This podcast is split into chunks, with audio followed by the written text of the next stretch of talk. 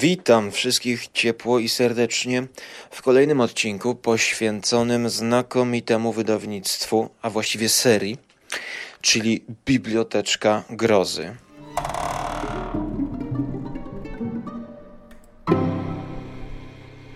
Wydawnictwo to C I T, czyli Crime and Thriller z Torunia. I dzisiaj omówię zbiór opowiadań. Ukazało się to w dwa tysiące piętnastym roku, a ja mam wrażenie, że dopiero co to kupiłem i że to jest nówka nieśmigana. Kiedy, kiedy zobaczyłem na datę, to się zdziwiłem, że tę książkę musiałem kupić no, cztery lata temu prawie, bo na bieżąco kupuję od razu. Teraz premierę miał kolejny zbiorek Bensona. Czy to zbieg okoliczności, że Bensona wspominam jako zbiór ciekawych, przeróżnych pomysłów, opowiadań, które nie nudzą. Myślę, że w Bibliotece Grozy nie ma przypadków. I opowieści upiorne, bo o tym zbiorze mowa, Edith Nesbitt, to właśnie zbiór e, niezwykle kolorowy, e, nienużący, niemonotematyczny, taki kalejdoskop e, pomysłów na opowieści z dreszczykiem, ale... Ale, właściwie nie powinno być ale, bo są to opowiadania napisane przez kobietę. E, mamy już przykłady w tej serii damskiej prozy grozy, ale jest ale, bo kobieta znana jest z twórczości dla dzieci, głównie. Urodzona w tysiąc osiemset pięćdziesiątym ósmym, zmarła w dwudziestym czwartym. Brytyjka zasłynęła z takiej powieści Pięcioro dzieci i coś. Tutaj już oczywiście Stephen King się kojarzy i It, Five Children and It, ale jest to, jak czytam na Wikipedii, twórczość stricte dla dzieci. Nawet nie dla młodzieży, tylko dla dzieci. Agata Christie ponoć oddała hołd w A B C. Wspomina, przygoda przyjeżdża pociągiem, który to tytuł też jest właśnie Edith Nesbitt.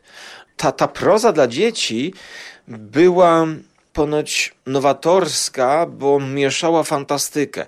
Fabuła tych pięcioro dzieci i coś to jest, że grupka znajomych, dzieciaków, spotyka jakiegoś takiego śmiesznego potworka. I ten potworek może spełniać ich życzenia. I każde spełnione życzenie prowadzi ich do jakiejś katastrofy. Zabawnej może, dającej nauczkę. No i pamiętacie, że jest to motyw z jakiejś noweli grozy, takiej klasycznej właśnie. Pamiętacie? Wy myślę, że tak, bo ja teraz jak to mówię, to nie pamiętam. Historia tam była taka, że jakiś dżin, pamiętam, było to zekranizowane w jednej um, z noweli, w takim filmie e, antologii grozy filmowej Hammera, była ekranizacja takiego opowiadania właśnie, gdzie jakiś przedmiot z antykwariatu spełniał życzenia, czy to był przedmiot z Indii przywieziony i spełniał życzenia w taki sposób zły, że jeżeli ktoś sobie zażyczył na przykład miliona pieniędzy, no to ten milion pieniędzy był ym, na jego szkodę i powodował same szkody. Yy, oczywiście też Twilight Zone ym, ten pomysł przerabiał. No i Edith Nesbitt przerobiła to dla dzieci. Bardzo ciekawy pomysł. Ja myślę, że Harry Potter ym, był po części inspirowany Edith Nesbitt, czyli no autorka na pewno czytała, no bo to Brytyjczycy wszyscy, ehm, coś, co się nazywa Złotym wiekiem powieści dla dzieci. To jest to, e, do czego się zalicza, do takiego prądu. Natomiast to są wiadomości z Wikipedii, gdyż musiałem sobie tutaj lekko zresearchować, bo jak zacząłem narzekać, to Biblioteczka Grozy przestała dawać swoje kilkustronicowe wstępy, sylwetki o autorach. No ale w końcu nie jesteśmy na, nastawieni na analizowanie tych prostych opowiadań z dreszczykiem na tle biografii autorów, no bo raczej ja Biblioteczkę Grozy traktuję jako piątkowe takie trochę czytadło, bo uwielbiam to i opowieści upiorne zbiorek myślę, że osiem na dziesięć całościowo. Zanim zacznę wgryzać się w poszczególne opowiadania, to myślę, że to jest dobre coś na początek. Ja pamiętam, miałem problem z Edith Wharton bodajże i z Elizabeth Gaskell, że tamte opowiadania pisane przez kobiety za duży akcent miały postawiony na element obyczajowy i to się robiła taka opowiastka dla dorastających panienek, żeby trochę tam się wystraszyły pójść do lasu i bezpiecznie siedziały sobie w pałacu. Przerost tego elementu obyczajowego, który zupełnie w kontekście tych ghost stories wydawał mi się zbędny. A wiecie, że ja tego typu tło zarysowane lubię i mi nie przeszkadza. I właśnie Edith Nesbitt yy, robi krótkie opowiadania, gdzie też są elementy jakiejś miłości w tle niespełnionej czy zmarnowanej. Robi to w sposób wyważony. Czyli każde opowiadanie, ono zmierza do finału, nie wchodząc w dygresję. I nawet jeżeli mamy historię o mężczyźnie, który się zakochał, ta kobieta go porzuciła, wyjechała, no to on od razu zaczyna ją szukać, jeździć za nią. Kiedy ją znajduje, to okazuje się, że ona jest w ciąży, ona umiera, on ubolewa, rozmawia z kimś i ta cała historia to jest taki ciąg zdarzeń e, nie pozwalających nudzić się czytelnikowi i na końcu jest jakaś puenta, no, że na przykład zostaje po nim dziecko. No i właściwie opowiadanie, które powiedziałem, teraz jak pamiętam, a właściwie próbuję sobie przypomnieć, to ono w ogóle nie miało elementu nadnaturalnego. Ale napisane w taki sposób, że ja cały czas, cały czas coś szukam i czekam. Chociaż nie trzymajcie mnie za słowo, bo ja, jak zwykle niestety, te opowiadania czytam w dużym przedziale czasowym. Przykładowo, drugiego opowiadania pod tytułem Hebanowa Rama w ogóle nie pamiętam. Nawet próbowałem przeglądać początek, koniec.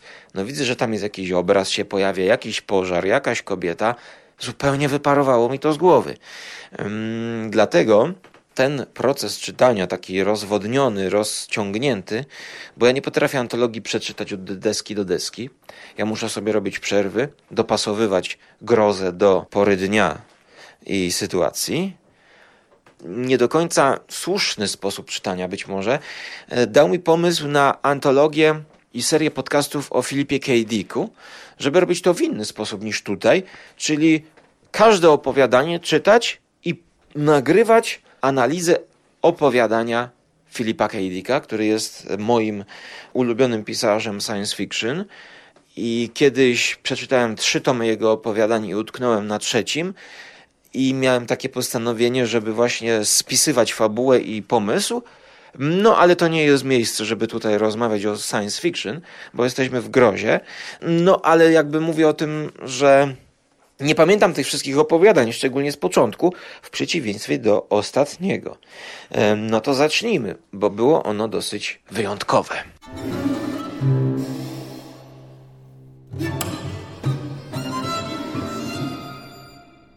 Altana jest przedstawicielem takiej niesamowitej opowieści z elementem przyrodniczym i wraz z pierwszym tytułem Jak żywi marmurowi stanowi mocną klamrę tego zbioru. Dlaczego jest wyjątkowa ta Altana? Dlatego, że rzadko tak mam ostatnimi czasy, że kiedy czytam, to w mojej głowie rodzą się obrazy, to normalne, ale obrazy, które chciałbym zobaczyć na ekranie, wyreżyserowane przez siebie. Tak, ja zawsze chciałem być reżyserem i jeżeli czytam jakiś tekst, no to jest taki typ tekstu, że mnie podczas czytania automatycznie tworzy się mój film, z którym zaczynam się utożsamiać. I widzę wersję altany. Hmm, szkoda, że altany nie mam za oknem. tylko budowę. I widzę wersję ekranizacji opowiadania Altana gdzieś w stylu Panny z Wilka Wajdy, czyli jakiś dworek, dziewiętnasty wiek, aktorzy gadają po polsku i to by mi zagrało. Taki horror, coś a la Lokis, tylko właśnie um, z elementem przyrodniczym, bo tutaj mamy Altanę, która cieszy się złą sławą. E, ponoć mężczyźni, którzy tam zasypiali, to budzili się z poderżniętym gardłem. I dwie główne bohaterki, e, które spotykają adoratorów nieopodal tej altany, e, są świadkiem mm, zakładu. No, mężczyźni chcą o kobietę zawalczyć, więc zakładają się, znając tę historię, że każdy z nich prześpi noc w owej altanie. Jest to wyczyn, jest to popis przed laskami. Altana, no w ogóle altana, rzadko spotykane słowo i używane. Altana to jest element ogrodu. Ja tutaj powiem jeszcze taką dygresję zrobię, że ja jestem fanem ogrodów, ogólnie rzecz biorąc, znaczy nie pielenia w ogrodzie, gdzie, tam, tylko oglądania ogrodów. Na przykład uwielbiam ogród Gaudiego, który w ogóle no nie wiem, czy można nazwać ogrodem, no to jest po prostu jedno wielkie dzieło sztuki. W Barcelonie to można oglądać i akurat tam byłem, no to jest ogród ogrodów, ale takie małe ogródki też lubię oglądać. Nawet jak czasami idę w jakimś mieście obcym i są takie jednorodzinne domki, to ja z chęcią gapię się na te ogródki i patrzę, a tam ma wiatraczek, a tam krasnoludka położył. Mnie się to podoba i rajcuje, no ale żeby postawić altanę w ogrodzie, to musi być duży ogród, bo altana to jest taka budka, gdzie powinieneś wejść, osłonić się przed deszczem, przed słońcem również, no i tam na przykład możesz sobie pograć na gitarze, nie? No, ogród w ogrodzie, że niezależnie od warunków atmosferycznych, to możesz tam coś zrobić. No, no wiadomo, altana to nie jest do końca oranżeria, która jest całkowicie od środowiska niezależna, czyli że w zimę też możesz w oranżerii siedzieć. Ym, no, a ta altana jest taka okryta bluszczem, roślinami. No i tutaj mamy dwie bohaterki, jedna taka harda, a druga taka brzy... Znaczy, jedna harda i ładna, a druga taka bardziej wrażliwa i brzydka. Ona jest wręcz opisana jako dziewczyna z kompleksem urody. I ona jest bardziej czuła. I pomimo, że wie, iż to legenda, jakaś historia o duchach i poderżniętych gardłach, to kiedy przychodzi wieczór i ci faceci rzeczywiście wybierają się do altany, postanowili jednak zrobić pół na pół, nie? nie? Cała noc to za dużo, ale tak po trzy godzinki pośpimy. No. I ona to usłyszała przez okno, ta wrażliwa, no i ją to zaniepokoiło.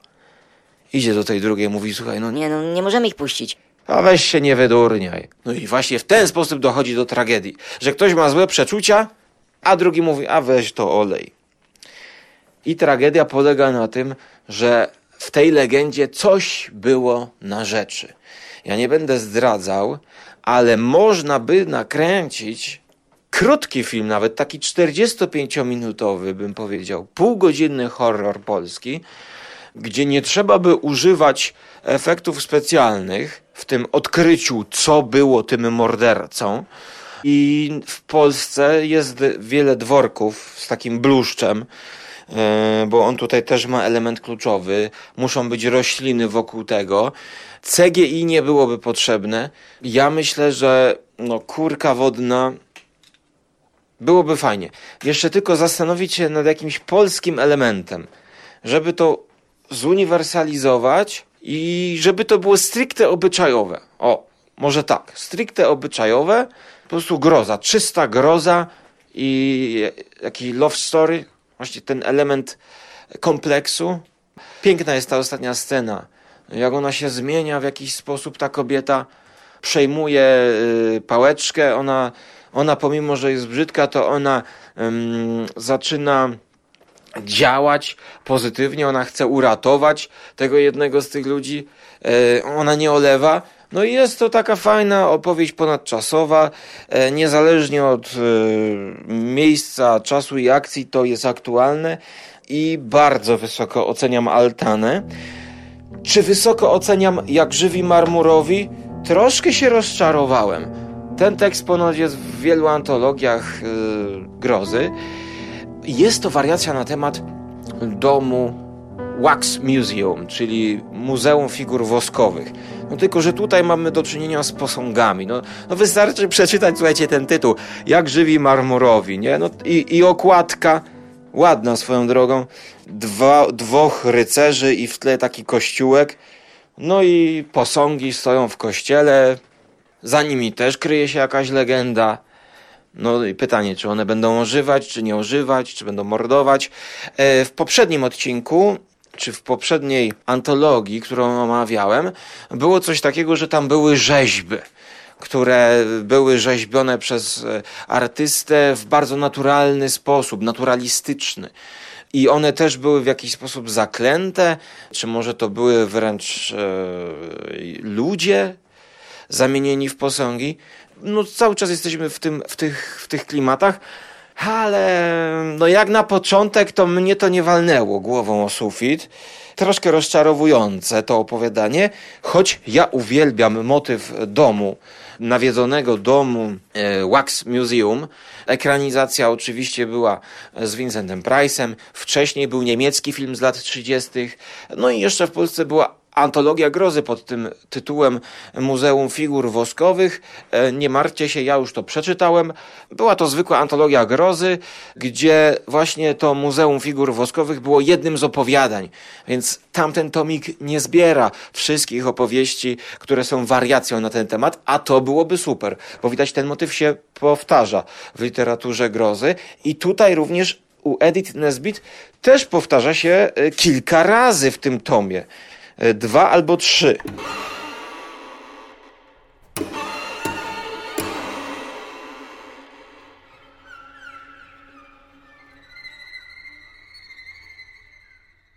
Trzy specyfiki. To opowiadanie, które sięga po ten motyw, The Three Drugs, z takim twistem na samym początku. Myślimy, że będziemy oglądać scenę napadu na głównego bohatera.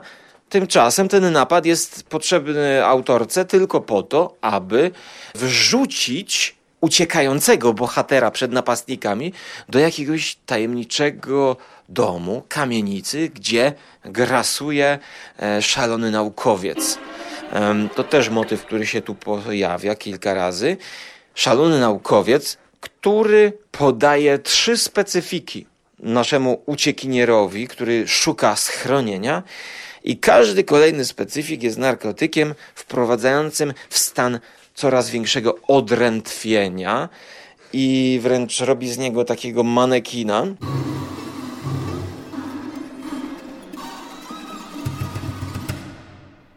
Uwielbiam ten motyw, uwielbiam. Szalony naukowiec połączony z trzema specyfikami i e, z ofiarą to jest coś, co lubię. I tutaj t- jest fajna wariacja. Kiedyś bym wrócił może do tego tekstu. Czyta się to niezwykle pociesznie, bo tutaj do tego profesora jest dołączony motyw jakby po co, po co on to robi. On chce stworzyć takiego nadczłowieka i właściwie te martwe ciała, które on porzuca, są takim skutkiem ubocznym jego poszukiwań. Każda ofiara jest królikiem doświadczalnym, na którym on testuje te swoje mikstury.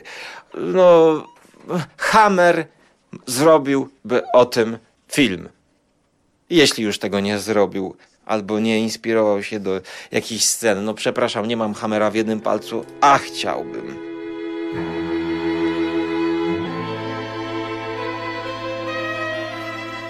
Oj, oj, oj. Kolejne opowiadanie Pięć Zmysłów. I mój błąd, być może, typowy dla prowadzącego skóry wel żarłoka, to pomieszanie dwóch opowiadań ze sobą, ale to na waszą korzyść, gdyż czytając to nie będziecie wiedzieć, które spoilerowałem. Czyli Pięć Zmysłów, The Five Senses. Tutaj być może też albo w poprzednim, nie pamiętam, czy się pojawia motyw próby stworzenia nadczłowieka. Tutaj Pięć zmysłów to znowu historia o naukowcu, który próbuje podać specyfik i sobie, i tam kolejnemu królikowi doświadczalnemu po to, żeby wyostrzyć sobie każdy ze zmysłów i stworzyć takiego superhero. Coś może jak w produkcji Shyamalana w tej pierwszej odsłonie, czyli w drugiej części trylogii.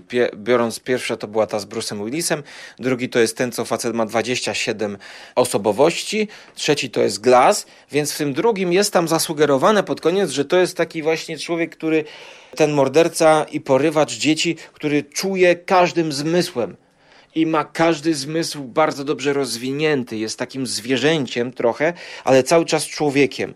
I Pięć zmysłów właśnie pokazuje historię i próbę stworzenia specyfiku, który podany człowiekowi może czynić z niego e, takiego mm, superbohatera, a zawsze prowadzi to do zgubnych skutków.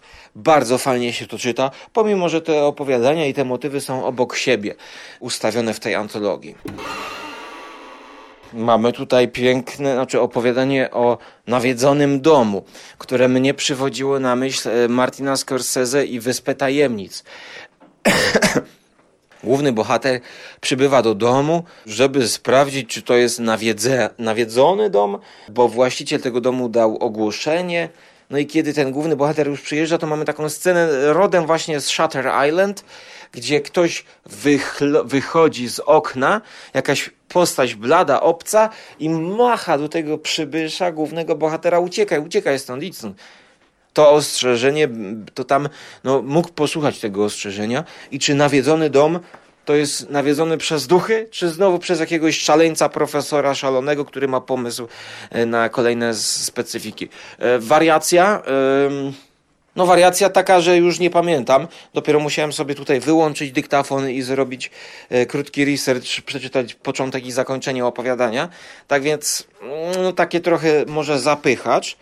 Ale chciałem wam powiedzieć jeszcze o kolejnej wariacji niezwykle ciekawej na temat tych figur woskowych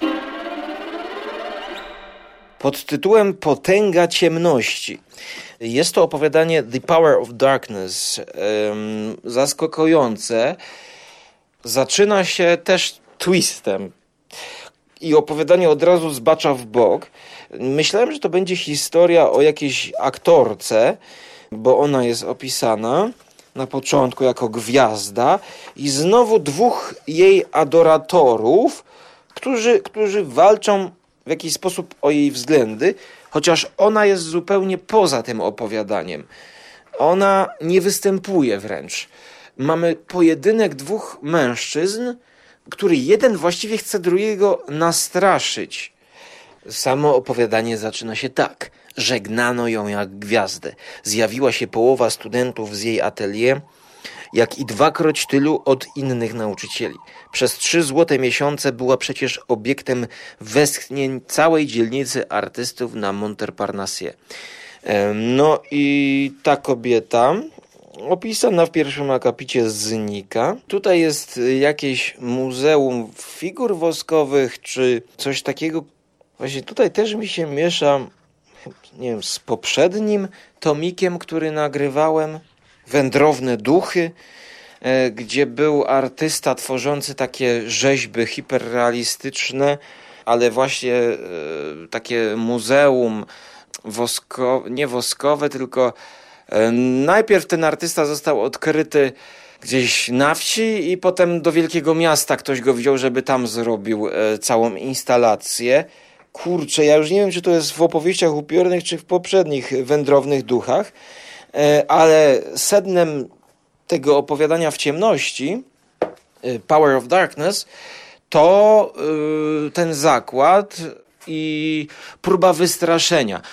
No jeden gościu chce, żeby on tam, nie wiem, przespał, Czy, czy ukrył się właściwie i udawał manekina czy figurę woskową.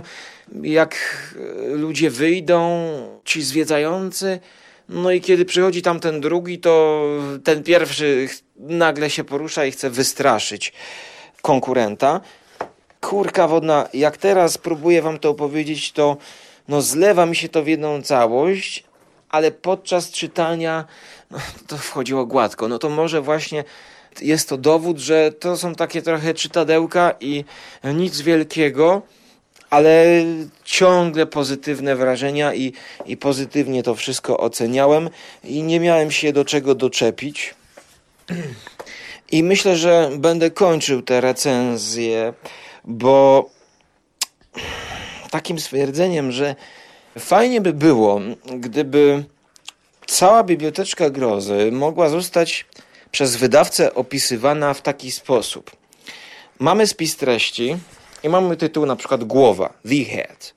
Nie mam pojęcia, o czym to jest opowiadanie. I gdyby wydawca dodał dosłownie jedno zdanie szkieletu i pomysłu. Swego czasu coś takiego było w tych Nocy z dreszczykiem dwutomowej opowieści i ja teraz wiem, że gdybym otworzył tamtą antologię, przeczytał sam wstęp, te kilka zdań, to mnie by się przypomniało, o czym jest całe to opowiadanie. I tutaj w Biblioteczce Grozy tego brakuje. Bo ja naprawdę podczas nagrywania tego podcastu muszę dukać, przerywać, otwierać stronę, przypominać sobie motyw główny. Nie jestem w stanie sobie przypomnieć i tego mi brakuje. Streszczenie typu opowieść o szalonym naukowcu, który tworzy miksturę wzmacniającą pięć zmysłów, chcąc stworzyć człowieka, nadczłowieka. Przykładowo to, co pamiętam. I to by znacznie ułatwiło powrót do tych opowiadań. No, a biorąc pod uwagę mój styl czytania, że możemy sobie dopasować do sytuacji, no to historia o nawiedzonym domu, czy powiedzmy gdzieś w lesie, no to też takie informacje są przydatne dla takich psychopatów jak ja.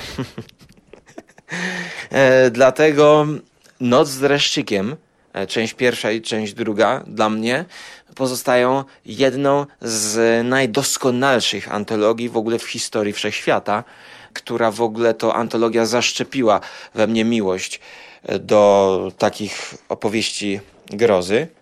Chociaż musiałbym się zastanowić może bardziej dogłębnie, czy to była Noc z dreszczykiem, bo jeszcze były takie malutkie zeszyty, które też w formie wręcz gazetowej sprzedawały nam opowiadania z dreszczykiem i to było na swój sposób wyjątkowe. Oczywiście też to było miksowane. Miksowali tam opowiadania różnych autorów.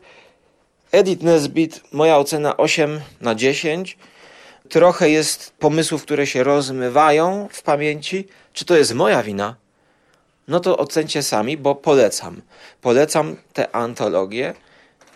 A w głowie na długo zostaną mi na pewno Altana z główną bohaterką brzydką Amelią, bo tak ona tutaj ma na imię, w przeciwieństwie do Jeana Pierre'a Geneta i jej Amelii, którą pamiętamy jako piękne uzupełnienie muzyki Jana Tiersena, a może to Jan Tiersen właśnie podkreśla urodę Amelii. Tutaj być może jest to nawiązanie, być może jest to jakieś właśnie Amelia Arebur, może z Edith Nesbitt pomysł się wziął tego opowiadania, nie wiem, trzeba by zapytać twórców tego filmu. I ja myślę, że kiedyś może jak będę chciał wrócić, to do tego tomiku bym wrócił. Wrócił. Wróciłbym przypomnieć sobie te opowiadania y, Muzeum Woskowych Ciał. Y, no, mi się mylą. Jak mi się mylą, to mi się tak mylą w języku polskim, że ja Wax Museum chcę powiedzieć.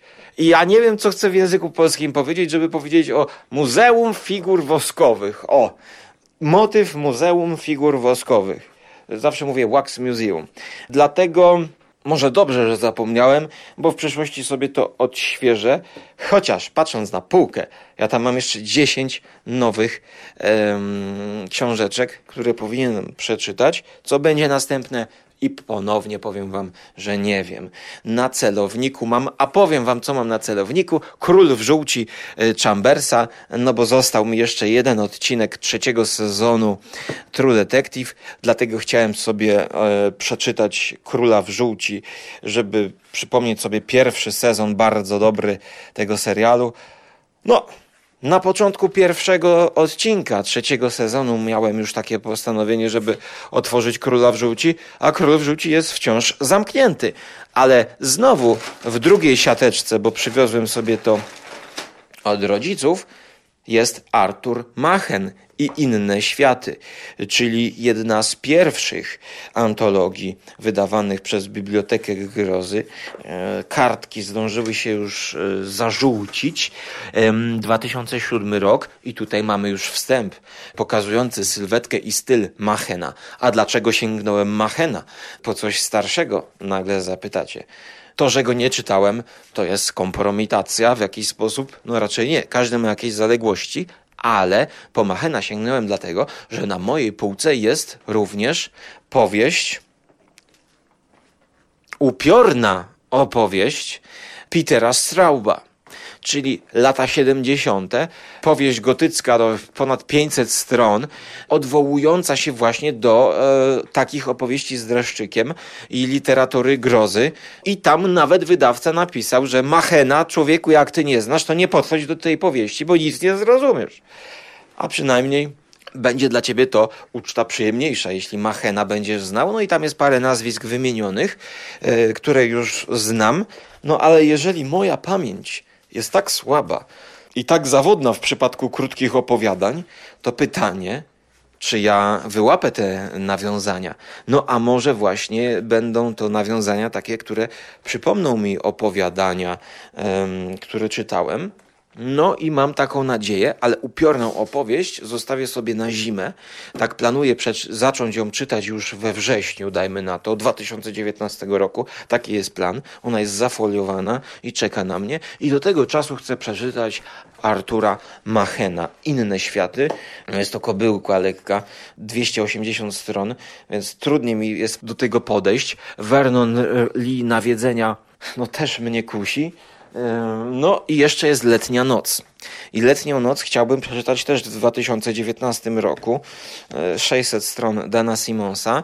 No a potem jeszcze wypadałoby przeczytać Terror w zimę.